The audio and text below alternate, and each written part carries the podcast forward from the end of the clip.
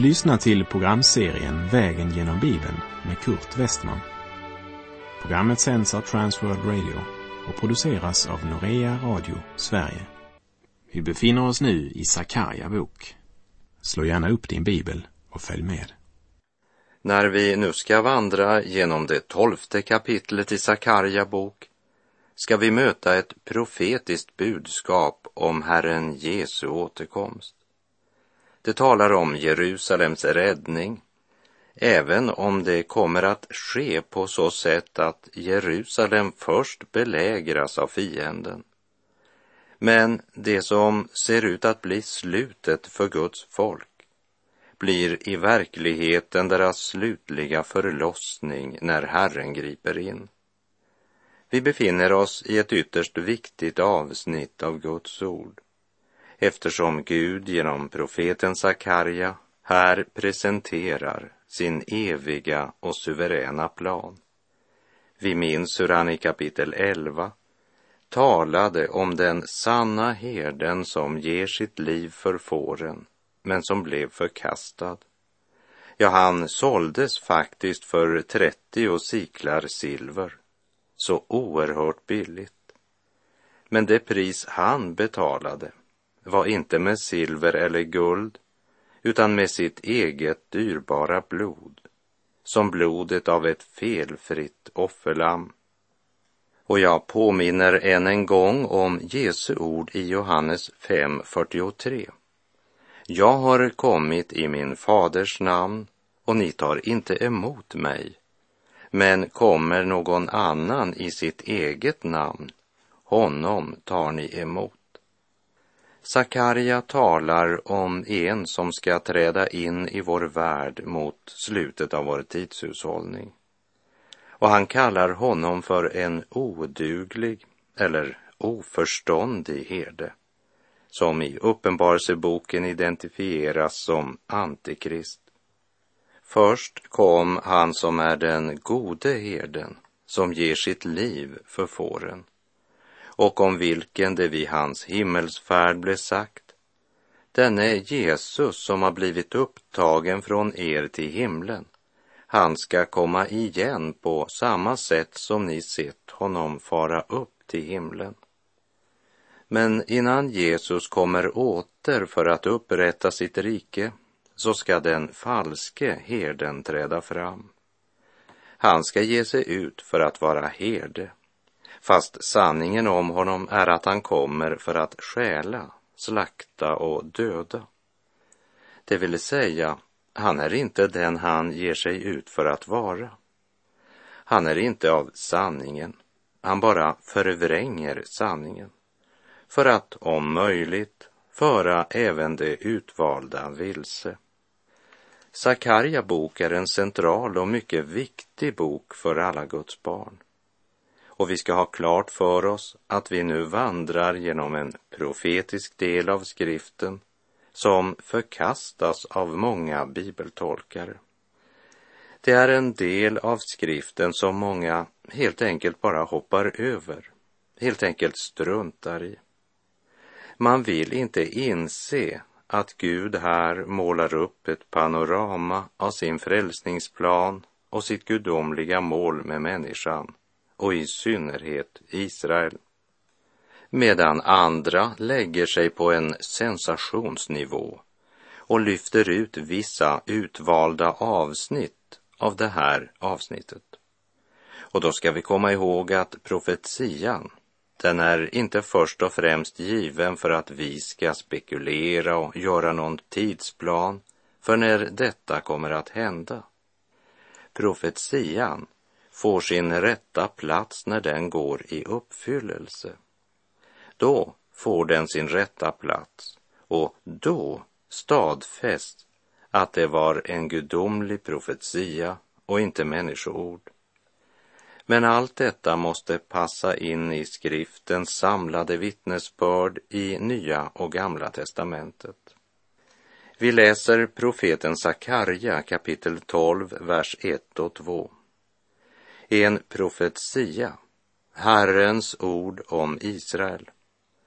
Så säger Herren, han som har utspänt himlen och lagt jordens grund och som har format människans ande i henne. Se, jag ska göra Jerusalem till en berusningens kalk för alla folk runt omkring. Också Juda skall drabbas när Jerusalem blir belägrat.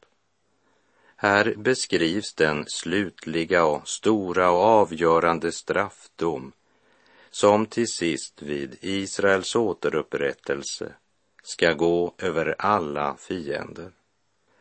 Profetian fick delvis sin uppfyllelse under Makabeernas tid men får sin slutliga och fulla uppfyllelse vid tidsålderns avslutning.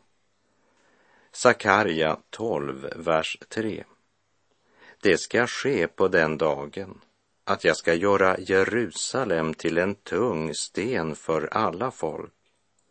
Var och en som lyfter den ska göra sig illa på den och alla jordens folk ska församla sig mot henne. När man idag lyssnar till världsopinionen och nationernas inställning till Jerusalem så börjar vi se konturerna av det som Sakarja här talar om. Alla jordens folk ska församla sig mot Jerusalem. Man tror visst man kan göra som man vill med denna lilla nation. Men när de ska försöka krossa Jerusalem och Israel så kommer man inte att kunna kasta den stenen i havet, utan man kommer att göra sig illa när man förgriper sig på Guds ögonsten. Gud låter inte jäcka sig. Var och en som lyfter den skall göra sig illa på den. Men i sin dårskap vill världen inte lyssna till Herrens röst. Man föraktar Gud, därför föraktar man också hans egendomsfolk. Och är världens nationer inte överens om något annat så verkar de kunna samlas i sin fiendskap mot Israel och Jerusalem. Och alla jordens folk ska församla sig mot henne. Det är länge sedan Sakarja ropade ut den här framtidsprofetian. Men idag så börjar det här budskapet ta form inför våra ögon utan att vi därmed ska försöka spekulera över hur långt det kommit. Men en sak är säker. Världens blickar är riktade mot Jerusalem. Men den värld som förkastat Gud och hans ord glömmer det allra viktigaste, nämligen att Guds blick också vilar på Jerusalem.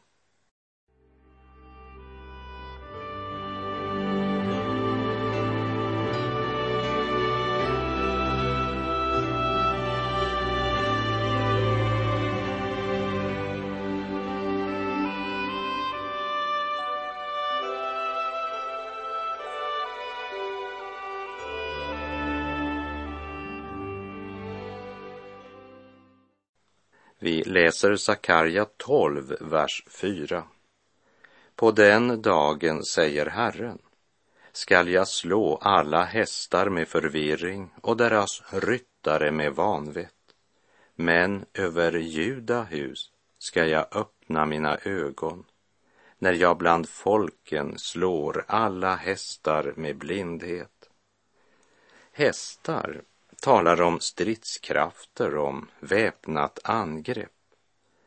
Men det ska alltså komma ett ögonblick då de stora och mäktiga fiendehärar ska drabbas av total förvirring. Det är Gud själv som ska göra deras effektivitet till intet. Och det som de ansvariga trodde var smart strategi, det ska visa sig vara vanvett som det är uttryckt genom Sakarja. Jag ska slå alla hästar med förvirring och deras ryttare med vanvett. Och Gud säger i klartext att över Juda ska han öppna sina ögon. Skall öppna, det talar om framtid. och den dagen är nog närmare än vad någon av oss anar. Sakarja 12, vers 5. Då skall Judas stamfurstar säga i sina hjärtan Jerusalems invånare har sin styrka i Herren Sebaot, sin Gud. Den här belägringen av Jerusalem som ska ske från alla kanter är ett resultat av antikrist verksamhet. Men Gud ska öppna sitt öga över Jerusalem och Juda på ett suveränt sätt. Vi läser vers 6 och 7. På den tiden ska jag låta Judas stamfurstar bli som brinnande fyrfat bland ved och som eldbloss bland halmkärvar så att det förbränner alla folk runt omkring, både åt höger och åt vänster. Men Jerusalem skall hädanefter trona på sin plats där Jerusalem nu är. Herren ska frälsa Juda hyddor först för att inte härligheten hos Davids hus och Jerusalems invånare skall överträffa Juda härlighet. Liksom även Juda blev drabbat när Jerusalem belägrades, så får de också del i härligheten när den uppenbaras. Och här går mina tankar till Petrus ord i Petrus första brev kapitel 5, verserna 6 och 7. Ödmjuka er alltså under Guds mäktiga hand, så skall han upphöja er när hans tid är inne och kasta alla era bekymmer på honom, ty han har omsorg om er. Eller som Paulus skriver i Romarbrevet 8, vers 17 och 18. Men är vi barn är vi också arvingar. Guds arvingar och Kristi medarvingar. Lika visst som vi lider med honom för att också bli förhärligade med honom. Jag hävdar att den här tidens lidanden väger lätt i jämförelse med den härlighet som kommer att uppenbaras och bli vår. Lidande och härlighet är oskiljaktiga. Är vi barn är vi också arvingar.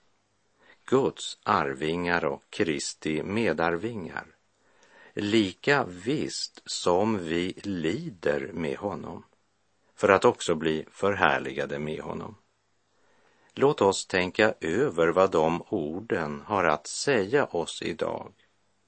Vi som är så upptagna av att komma undan alla former för lidanden. Lägg märke till Herrens löfte i Sakarja 12, vers 6. Men Jerusalem skall hädanefter trona på sin plats där Jerusalem nu är. Vi lägger också märke till att det står inte att Juda stamfurstar ska strida. Men det står att Herren gör det så att den som kommer för nära kommer att förbränna sig. För Herren ska göra det så att det blir som brinnande fyrfat bland ved. Kommer veden för nära det brinnande fyrfatet brinner det upp. Men det har den gudlösa världen inte förstått. För de ser bara vad det kroppsliga ögat ser. Därför kommer alla jordens folk att församla sig mot Jerusalem och Israel. Och det slutar som det gör för alla ogudaktiga med en stor och fruktansvärd överraskelse. Medan Jerusalem, som de trodde sig kunna krossa, fortsätter och tronar på sin plats. Det blir Gud som får det sista ordet. Vi läser Sakarja 12, vers 8. På den dagen ska Herren beskydda Jerusalems invånare på den dagen ska den skröpligaste bland dem vara som David, och Davids hus ska vara som Gud, såsom Herrens ängel framför dem. Efter vandringen genom Samuelsböckerna och konungaböckerna så vet vi att David var en krigare av verkligt format och om vilken första Samuelsboken 29.5 säger Han är ju den David till vilkens ära man sjunger så under dansen. Saul har slagit sina tusen, men David sina tiotusen. En duktig administrator, en stor soldat, en general med enorm kapacitet, en folkets man, en modig härförare. Och nu ljuder budskapet genom Sakarja att det ska komma en dag i Israel då den skröpligaste bland dem ska vara som David. Och därefter följer detta mäktiga uttalande och Davids hus skall vara som Gud. Det kommer en av Davids hus och han ska vara Gud. I Johannes 1, vers 1 står det, i begynnelsen var ordet och ordet var hos Gud och ordet var Gud. Och så läser vi Johannes 1, 14. Och ordet blev människa och bodde bland oss och vi såg hans härlighet. Och han kom av Davids ett. Därför inleder också Matteus sitt evangelium med dessa ord. Släkttavla för Jesus Kristus, son av David. Eller som det är uttryckt i Sakarja 12.8. Och Davids hus skall vara som Gud, såsom Herrens ängel framför dem. Vi läser Sakarja kapitel 12, vers 9 och 10.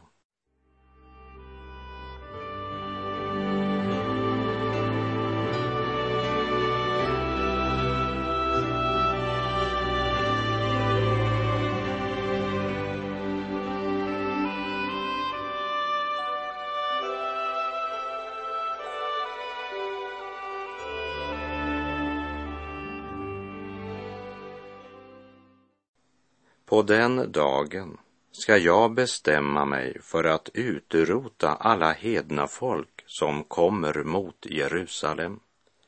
Men över Davids hus och över Jerusalems invånare ska jag utgjuta en nådens och bönens ande så att de ser upp till mig som de har genomborrat.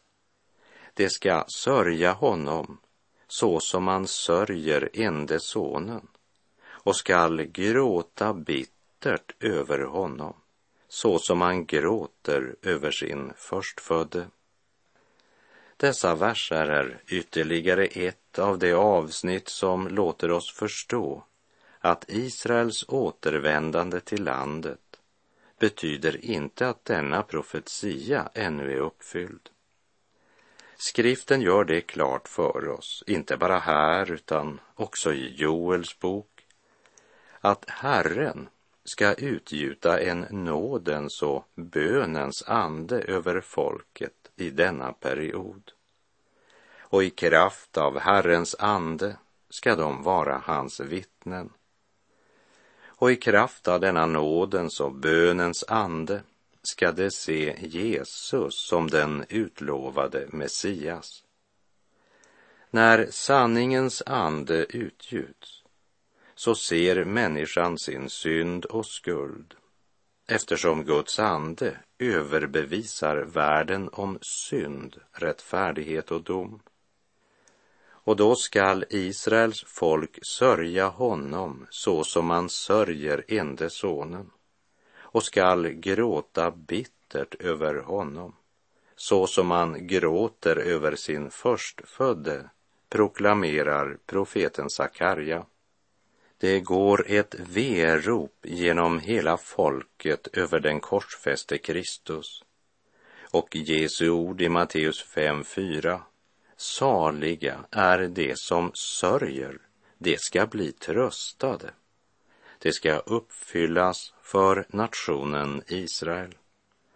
Eller som det står i den 126 saltarsalmen, vers 5.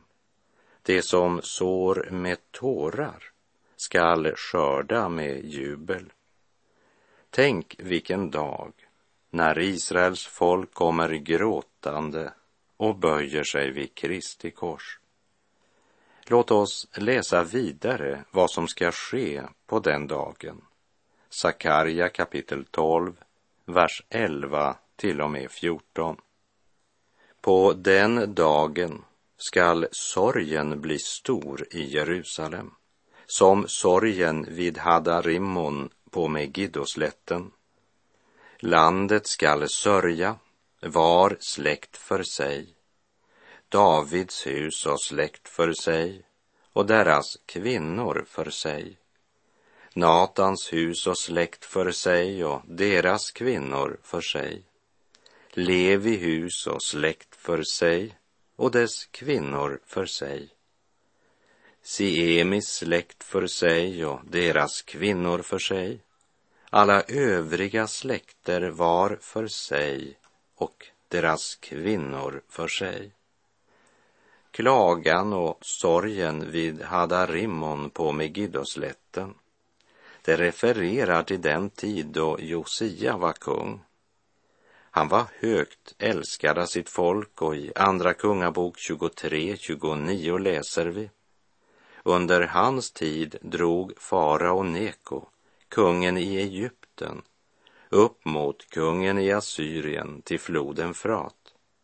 Då tågade kung Josia emot honom men blev dödad av honom vid Megiddo under första sammandrabbningen.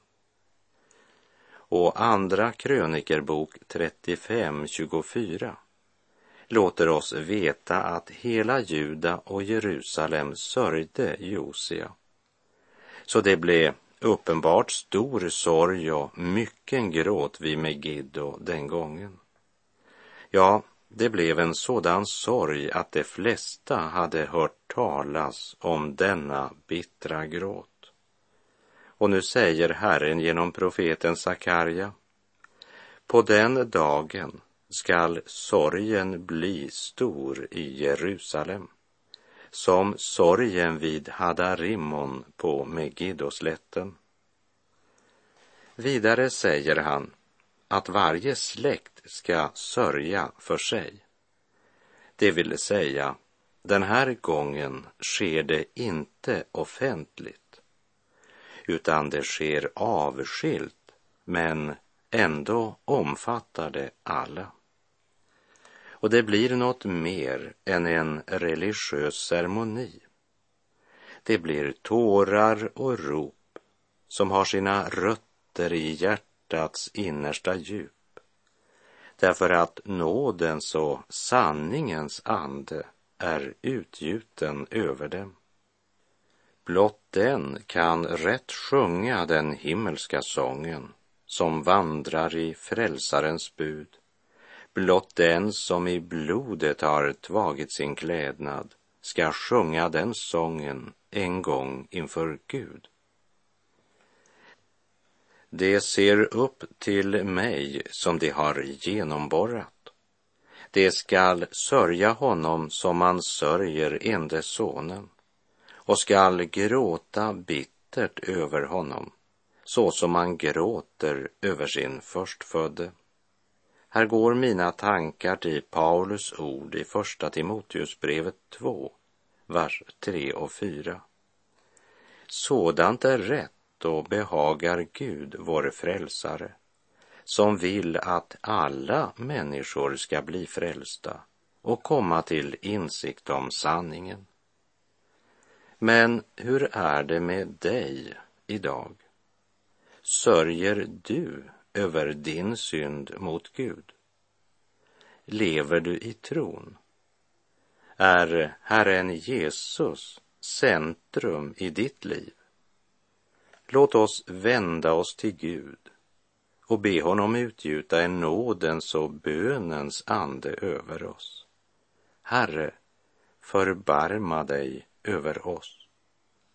Tala till mig, o Herre, dig vill jag lyssna till. Lär mig din vilja känna.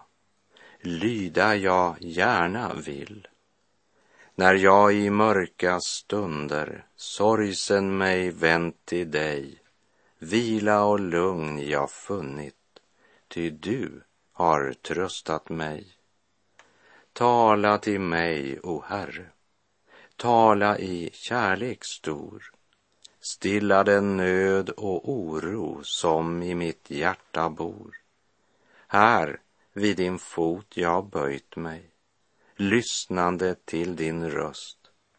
Tala, o käre Herre, så får jag ro och tröst. Giv oss, o Herre, öppnade ögon. Och med det så är vår tid ute för den här gången.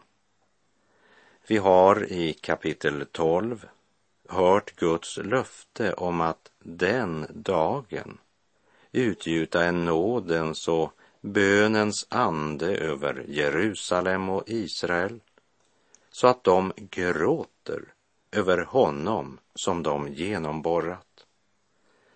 Så ska vi i nästa program höra om den öppna källan till rening från synd och orenhet. Och till dess så säger jag bara på återhörande, om du vill, och om Herren ger oss båda en ny nådedag. Sök Herren medan han låter sig finnas och åkalla honom medan han är nära. Herren vare med dig.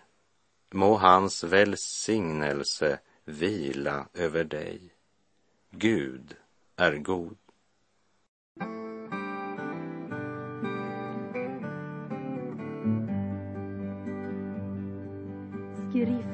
Herrarnas Jesus kom in i mitt hjärta.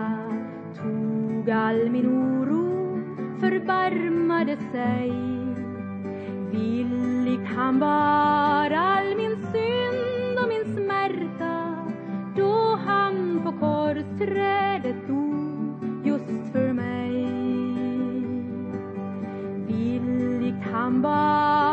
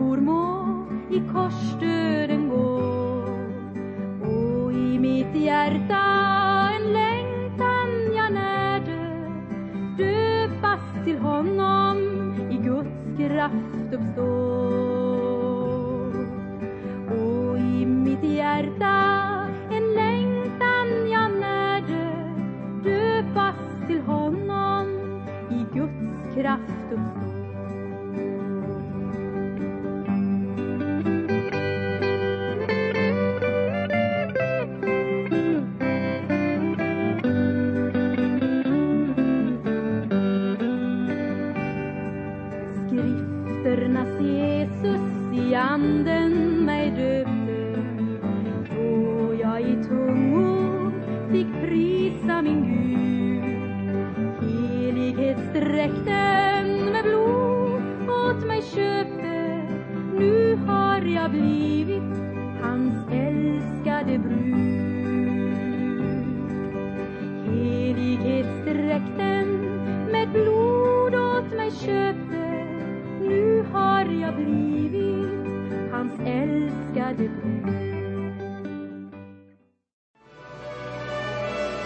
Du har lyssnat till programserien Vägen genom Bibeln med Kurt Westman som sänds av Transworld Radio. Programserien är producerad av Norea Radio Sverige. Om du önskar mer information om vårt radiomissionsarbete så skriv till Norea Radio Sverige, box 3419 103 68 Stockholm.